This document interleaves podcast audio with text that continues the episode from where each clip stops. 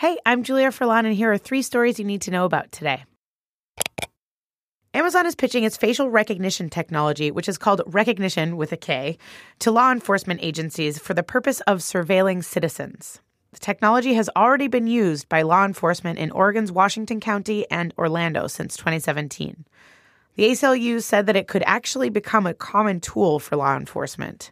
The ACLU also found that in both of these cities, the communities never got the chance to discuss the surveillance and that no rules were created to make sure that citizens' civil rights would be protected. The Washington County Sheriff's Office has already built a database of 300,000 mugshots to use in conjunction with the technology. The Sheriff's Office also built a mobile app for searching surveillance footage against the mugshots. The ACLU, along with two dozen civil rights groups, asked Amazon to stop selling the technology to the government. In the letter to Amazon CEO Jeff Bezos, the ACLU said, quote, Amazon Rekognition is primed for abuse in the hands of governments.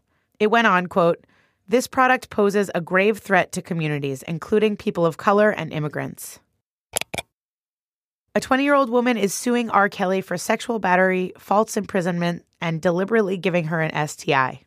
These are the latest charges in a string of sexual misconduct allegations against Kelly, whose alleged abuse of teenage girls dates back decades.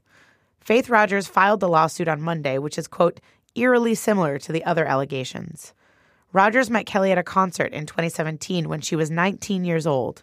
In the filing, Rogers said that Kelly regularly mentally, sexually, and verbally abused her over the course of their year long relationship. She also said that Kelly locked her in rooms for extended periods of time as punishment for failing to please him sexually. She said at one point he wanted her to sign a contract, but she refused. Rogers is seeking unspecified damages and is also asking the court to issue an order requiring Kelly to disclose his herpes diagnosis before engaging in any future sexual activity. The growing backlash to Kelly intensified this month when Spotify, Pandora, and Apple Music stopped promoting his music. The Time's Up movement also called on Kelly's record label and Ticketmaster to cut ties with him. Every year, four health organizations release a report on cancer trends in the U.S., and this year's report just came out. Here's what you need to know for 2018. The number of deaths are dropping for some of the most common cancers, like lung, colorectal, breast, and prostate cancers. But deaths are rising for liver, pancreatic, brain, and other nervous system cancers. And the incidence of cancer, which means new cases per 100,000 people, it's gone slightly up for children. It flatlined for women and went down for men. In general, men are still more likely to be diagnosed and die of cancer than women are.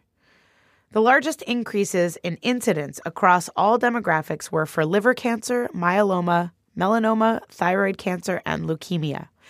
But it's hard to tell if this increase means that more people are actually getting diagnosed with cancer or that more people are getting screened for it. And black men and women have the highest cancer mortality rates compared to other groups. Overall, mortality is going down for cancers, probably because fewer people are smoking, treatments are getting better, and cancer is being detected earlier with screening.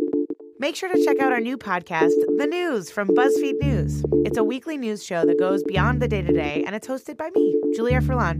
The second episode came out on Saturday, so check it out wherever you find reporting to you. The News from BuzzFeed News. We're smart, not stuffy.